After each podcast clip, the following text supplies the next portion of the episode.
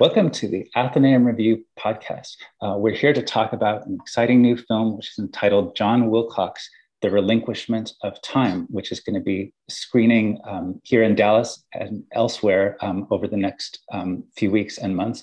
Um, and I'm very happy that we have the uh, filmmakers here to talk about this film. You can find out um, more about the film um, at explordinary.com. That's explore, E X P L O R E dinary, dot com. Um, and uh, I'm here today with um, Dr. David Wilcox, um, who is the brother of John Wilcox, the subject of the film. He's a child and adolescent psychologist, um, and he continues to work on the archives of John Wilcox and manage um, John's artistic estate, um, as well as being uh, the uh, co-editor of the book series, the Wilcox series, a six-volume work documenting the exhibition of John's work at the Wilcox Space in Dallas from 2013 to 2018. Um, David, thank you very much for being on the podcast. My pleasure, Ben. Thank you. Um, and I'm also here with the filmmakers Explordinary, um, a creative agency founded in 2015 by Sarah Reyes and Daniel Driensky, specializing in documentary filmmaking, photography, and art. Um, the pair travel the world collecting stories that encapsulate the human condition and celebrate the depths of its expression. Um, Daniel and Sarah, thank you so much for being with us. Thanks. Thank you. Thanks for having us. Okay. Um, so, David, maybe I could start by asking um, can you introduce us to John Wilcox and, and who kind of who he was and what his art was about?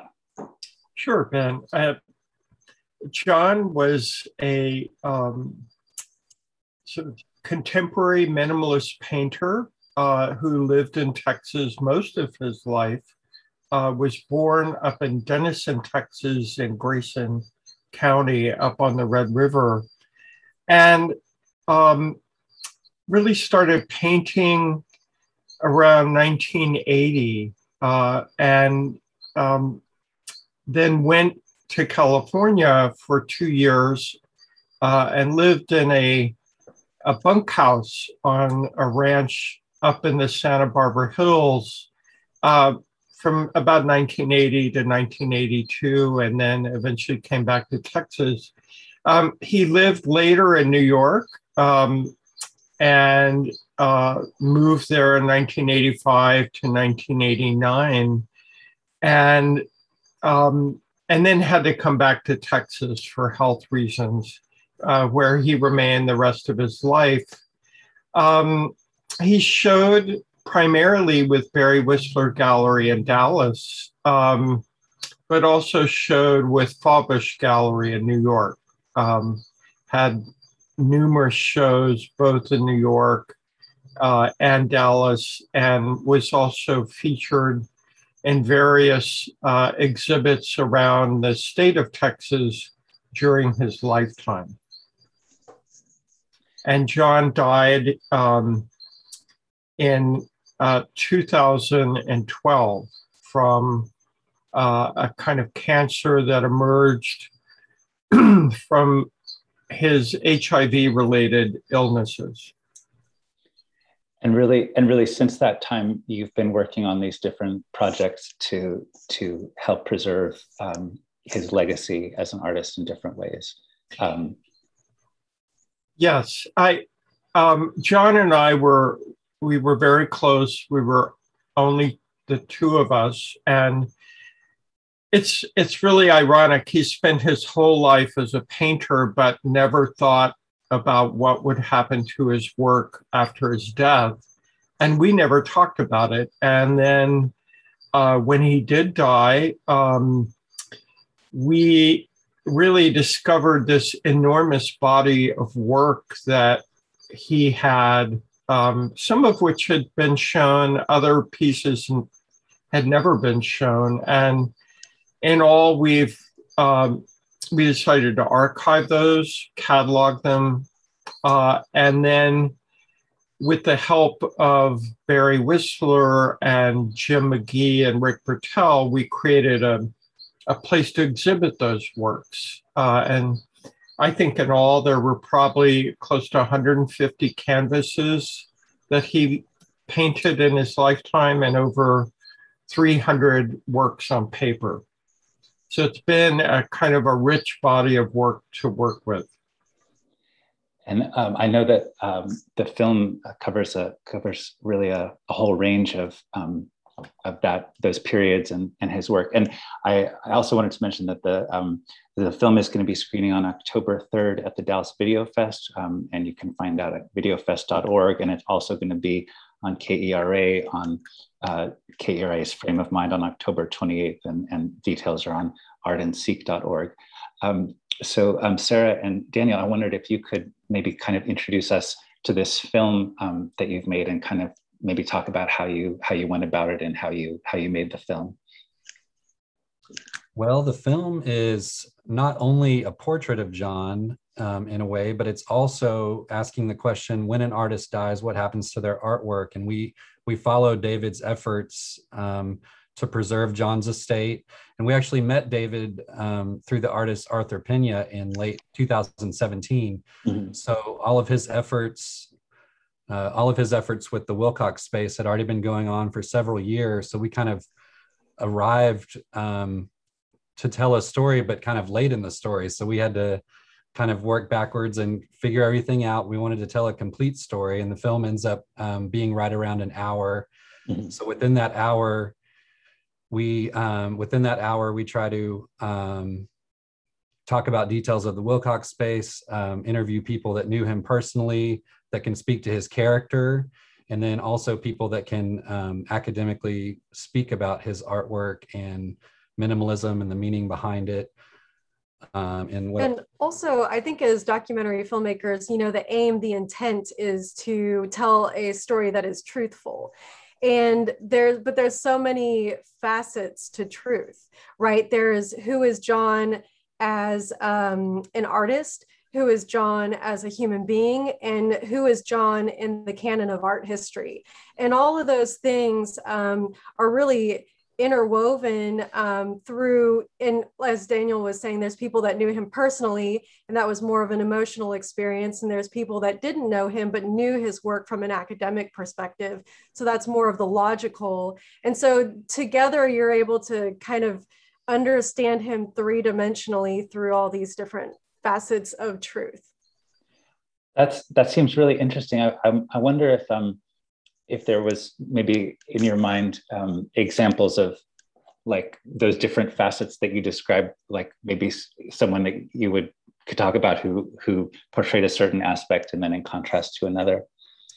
Yeah, so um, this the the entire time that we were working on this, David was also working on cataloging things, and so we would interview people and maybe ask certain questions but not fully understand what they were telling us mm-hmm. and then um, some of the some of the major breakthroughs for us as storytellers came when we went to the lake house and we saw the catalog the working catalog that david was working on that kind of had more storytelling behind some of the paintings and and then also he sent us over scans digital scans of john's journals which revealed a very intimate um, uh, uh, kind of in-depth look at some of his struggles. And i think that really humanized and and explained to us you know what he was going through and and truly that all his struggles in life um, he was able to um, get through with his art. And um, you know and it's this it's this classic story that anybody can um, can understand. It's the struggle to to want to be yourself in a world that maybe doesn't understand. I'm curious whether i mean um, being i mean obviously being creative artists yourselves and you've worked on all kinds of different projects but um, i wonder what what it's like if you're if you're making something about another artist. Were there were there moments perhaps where um, where you identified or, or had felt like your your own process of making your own work maybe you related to something that that he was doing most definitely most definitely and uh, specifically more towards the archiving of our work and seeing yeah. everything that that david's going through now and and think having to think about uh, john's archive um, since john was so busy creating and didn't didn't quite think about what would happen um, after he was gone, that's got us thinking about um, journaling and documenting our experiences when we go to film something, and then also thinking about um, how to archive our pieces for for afterwards and yeah and also you know in retrospect whenever you're kind of going through the process of being an, a working artist you know you remember certain struggles but then the those struggles kind of diminish over time but it's it's so useful for someone else reading about it to understand like how those just seem so like enormous like enormous struggles but then you eventually prevail you know? You yeah. move past it and move on to the next struggle and that's yeah, just how yeah. life is. Um yeah well um, david i was also i was also curious um, from your perspective obviously um, you you have a, a deep broad profound understanding of, of the totality of, of john's work and so forth but um, I wondered when you um, when you looked at this film and, and saw what um, Sarah and Daniel had done. I'm, I'm curious uh, about your your response and and maybe were there things that you were not expecting or or anything that maybe at all changed your perspective on John's work through through the medium of this film.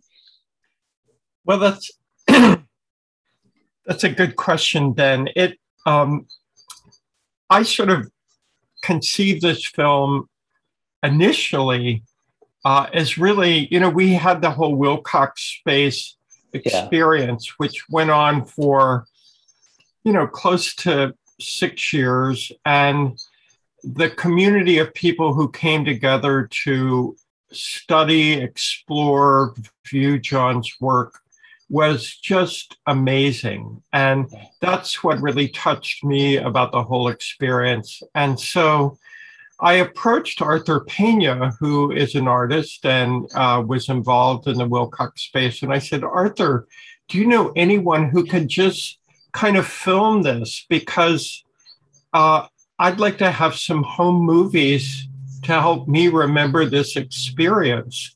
And I had conceived of it maybe as a 10 minute little set of video. And so Daniel and Sarah got involved, and um, and really took the story to a whole nother level. And um, I think, and I'm just going to speak for myself, my sense was there was something about John's work and what we were doing that they could relate to. Mm-hmm. And they took that and really ran with it. And so by the time they said, Oh, we finished this, why don't you take a look at it? I was just astounded. Mm-hmm. I I really I think they picked up on not only John as an individual and as a brother and a very sensitive sort of soul, but also um, his work and kind of what John was trying to say on so many different levels. So um, for me, I was I was just astounded mm-hmm. viewing the film.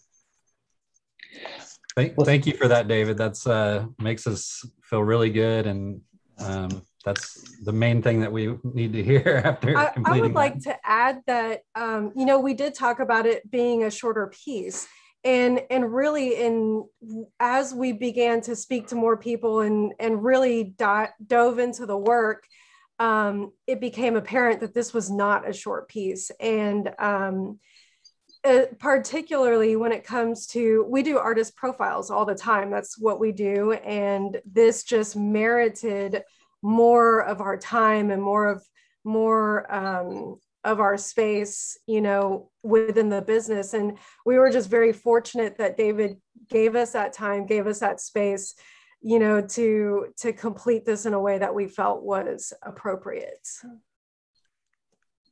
i wonder and this could this could be to to anyone or everyone um, is there a um, a particular maybe a particular work of john's or a, a particular like episode um, that you might point to as uh, something that really is a a good example of kind of what what he was all about or what he was up to.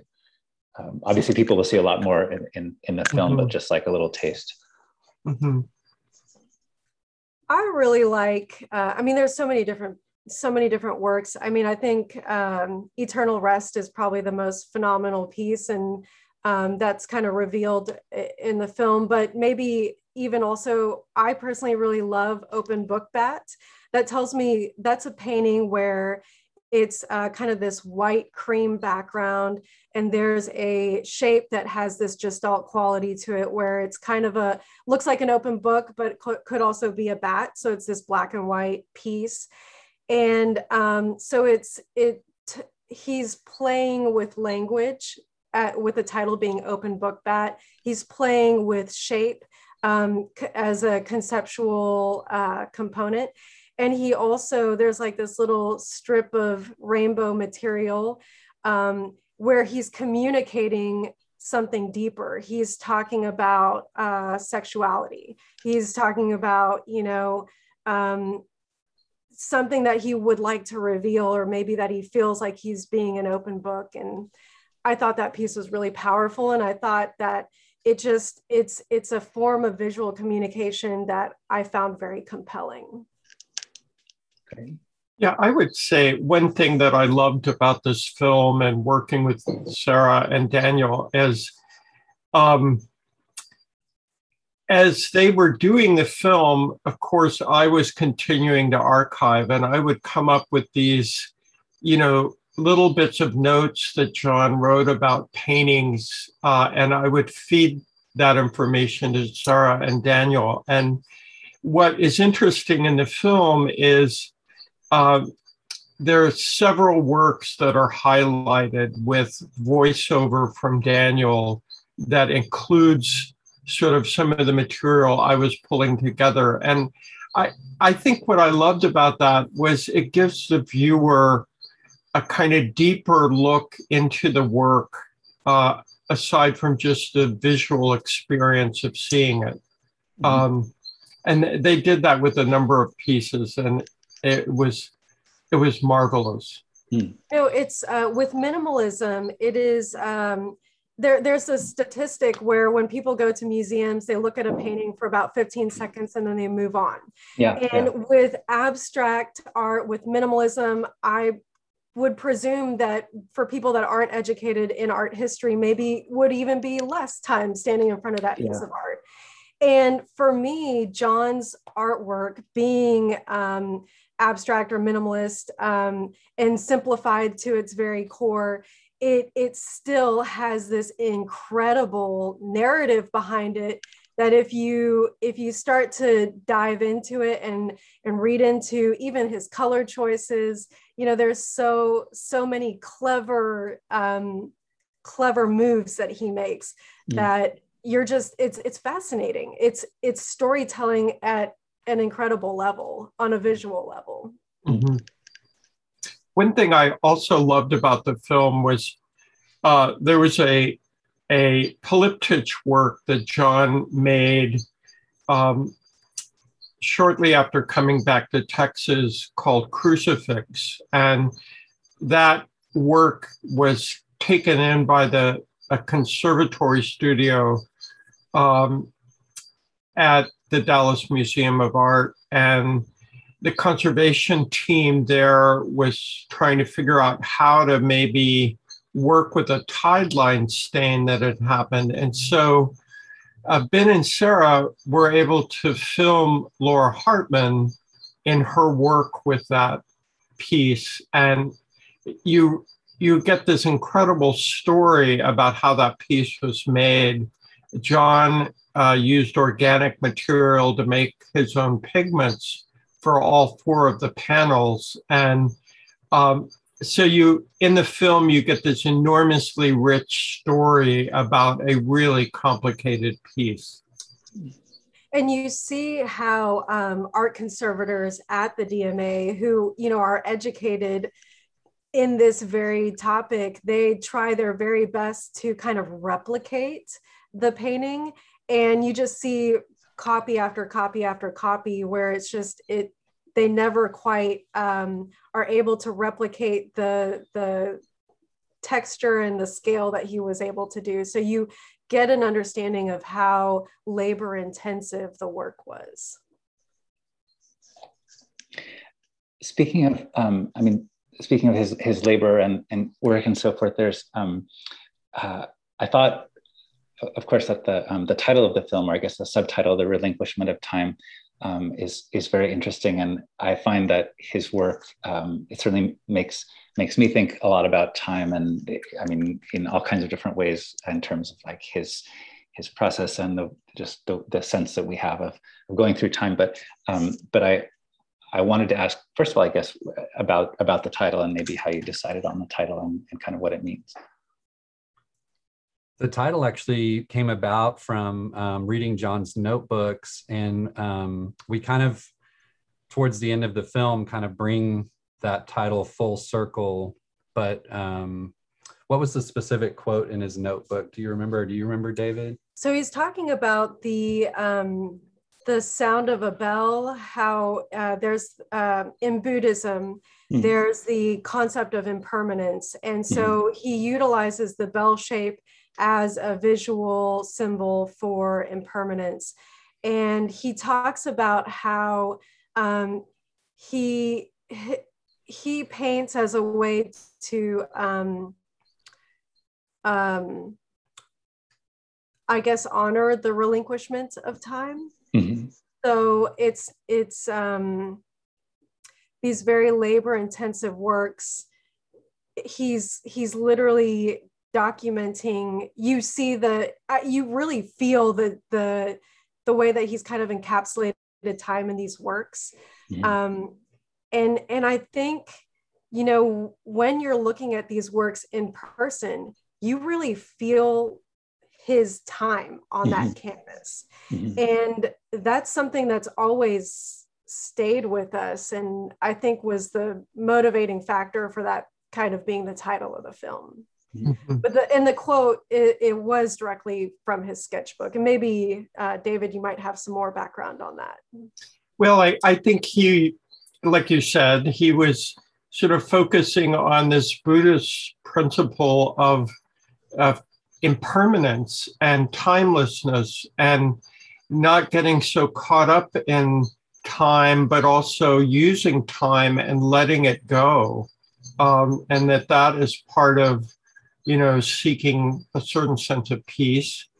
And, uh, you know, I think if you step back, it's so ironic that, um, you know, John was focused on time. And I mean, he spent hours and hours and hours on each work. I mean, some of the later works would take months to just lay down the surface of the canvas.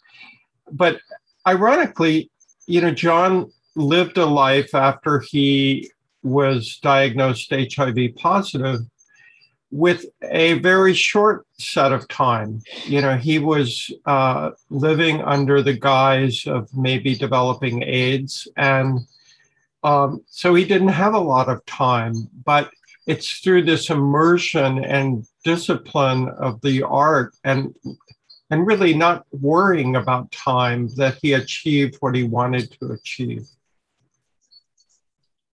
I know, I mean, speaking speaking personally, one of the things that really sticks with me about his work is is this these things that you have have just mentioned. This sense of of Im- just imagining kind of the the labor and the hours and the patience and, and everything that that went into these extremely careful, meticulous um, process that that you see in the result. Um, but then this this other the other kind of aspect of time, I guess that um, that is also really sticking with me is is just the way, and and you'll have touched on this already. Um, you know, thinking about as as as we go through life, and then at the end of our life, and what's what's left afterwards, and and and how you know how we're in, I guess, like the river of time or whatever you would call it. Um, I guess um, what I'm thinking about is is the way you know this is this is all. I mean, it's it's, it's all very recent. Like these things, what, what we see in, in the film is is from not um, not that far in the past, but but uh, but in this at the same time, um, it, it's it can be kind of striking to say, oh, you know, I, this thing that happened 20 years ago or 30 years ago, and um, it it already seems it already seems so far away. Like even though it's only yesterday, and that kind of paradox of of of having something that's very recent still feel kind of like it's already it's already slipping away i guess. So i guess the question maybe that i might ask would be um, you know as you as you look back over and see these moments from john's life in the film um, are, are there i wonder if there are particular moments from from the from the recent past or from his past that you see in there that um, that maybe come to mind as kind of striking or um, like something that seems like almost a different world from from 2021 um, if that makes sense like some something that it seems like it's already hard to remember even though it was only a mm-hmm. few years ago right well i you know one thing that was super interesting is we finished editing this during the pandemic mm-hmm. and at the time you know i was kind it was um, at a place where we were kind of putting together the segment where he uh, realized that he was HIV positive. Mm. And that was happening parallel with all the new breaking news about the this new pandemic. And it really drove home for me uh, the kind of parallels between um, these two kinds of um, pandemics separated by time, but we're essentially dealing with the same issues again. It's mm-hmm. becoming politicized, it's becoming, um, you know, there's a sense of um, danger, there's a sense of uh, not knowing what's going to happen, and this fear. I mean, there was so much fear at the beginning of the pandemic, uh, just going to the grocery store, you know. And so, it for me, it really opened up like, the kind of world that John must have been living in when he was in New York, when he was seeing all these gallerists that were get friends and artists that were realizing that they were becoming HIV positive. Like, what is the future going to be like for them? Are they going to make it through this? And um, and and it also reminded me, you know, that so many people didn't make it, right? And so this is a chapter of art history that because you know so many galleries closed because so many artists passed away. There's so much art history that is not being told because of those lives that were lost. And um, we're just so fortunate to be able to be telling this story kind of through john's perspective and, and kind of recuperate some of that narrative that was lost in art history. Yeah. Yeah I, I oh, David, were? Well, I was I was just going to say I I think for me uh, personally uh, the the whole issue of time in this film, and I'm so glad Daniel and Sarah sort of caught this and sort of ran with it, is um, that you know I you do look back, and I remember those days in the in the late 80s when so many of John's friends, many of whom I knew, were dying of AIDS. And, uh, and then when John found out he was HIV positive, the reason he came to, back to Texas from New York is he really assumed he would be dead in a couple of years. And, uh, and that was really a given. I mean, there was there was no vaccine, there was no sort of medical intervention. And so I think they did a really good job of bringing that to life in the film. Um, and uh, you know helping the viewer kind of understand that because many of the younger people i met through the wilcox project artists and conservators um, they're too young to remember the aids epidemic and so I think they've gotten a little bit of taste of it with this current pandemic, but I think Daniel and Sarah did a great job bringing that to life in the film. Yeah, I mean, just personally, I mean, I was I was kind of like middle school in the 80s roughly and I, I just remember as recently as two or three years ago thinking like oh yes all that like all that that whole period like well that that happened then but it, it wasn't crossing my mind that you know just another year that what you said, Sarah, that that we might be thinking about those things so so soon and so intensely. Um, well, just uh, maybe, maybe just sort of wrap up. I could I could ask each of you, um, both with respect to um, John Wilcox and and otherwise, if if you might want to say something about kind of current projects or um, or what you're working on or will be working on, or maybe anything I forgot to mention previously. I just wanted to say a new thing that we just learned um, in the past week about this film um, is that it will actually be showing at the Lone Star Film Festival as well, uh, which will be in November, the week of um, the 11th of November. But what's really cool about that is it'll actually be showing um, at the Modern in Fort Worth. And this is a place where um, John worked at, as a mailroom clerk and met his future gallerist, Barry Whistler. So we really feel like getting to show this film there uh, really brings it full circle, and we're we're so honored to show it there. So I just wanted to make sure people knew about that as well. Awesome. Yeah, I'll, I'll be sure to put links to that in the in the show notes. And and the the modern I I will emphasize is such a such a central place. Um, I mean, like absolutely kind of the center of the whole art world around here. So that's that's super cool. And on my end, we're continuing to finish the archiving and the the volumes will be coming out in probably January or February. Uh, and excuse me, while there's not a great uh, number of volumes uh, or copies, uh, we'll be distributing those. And then we'll see what happens with the film after all the film festivals. Excellent. Well, again, um, I'll just mention this will all go in the podcast show notes, but on October 3rd, it's going to be at the Dallas Video Fest. You can see it on videofest.org, the details of that screening, as well as October 28th on KERA. Um, and there's details on artandseek.org. Um, so we've been speaking today with uh, Dr. David Wilcox, as well as um, Explordinary, that is Sarah Reyes and Daniel Driensky. And uh, thank you all very much for talking about this film, John Wilcox, The Relinquishment of Time, which I hope everyone listening to this will see as soon as possible. Thank you, Ben. Thank you. Thank you. Okay.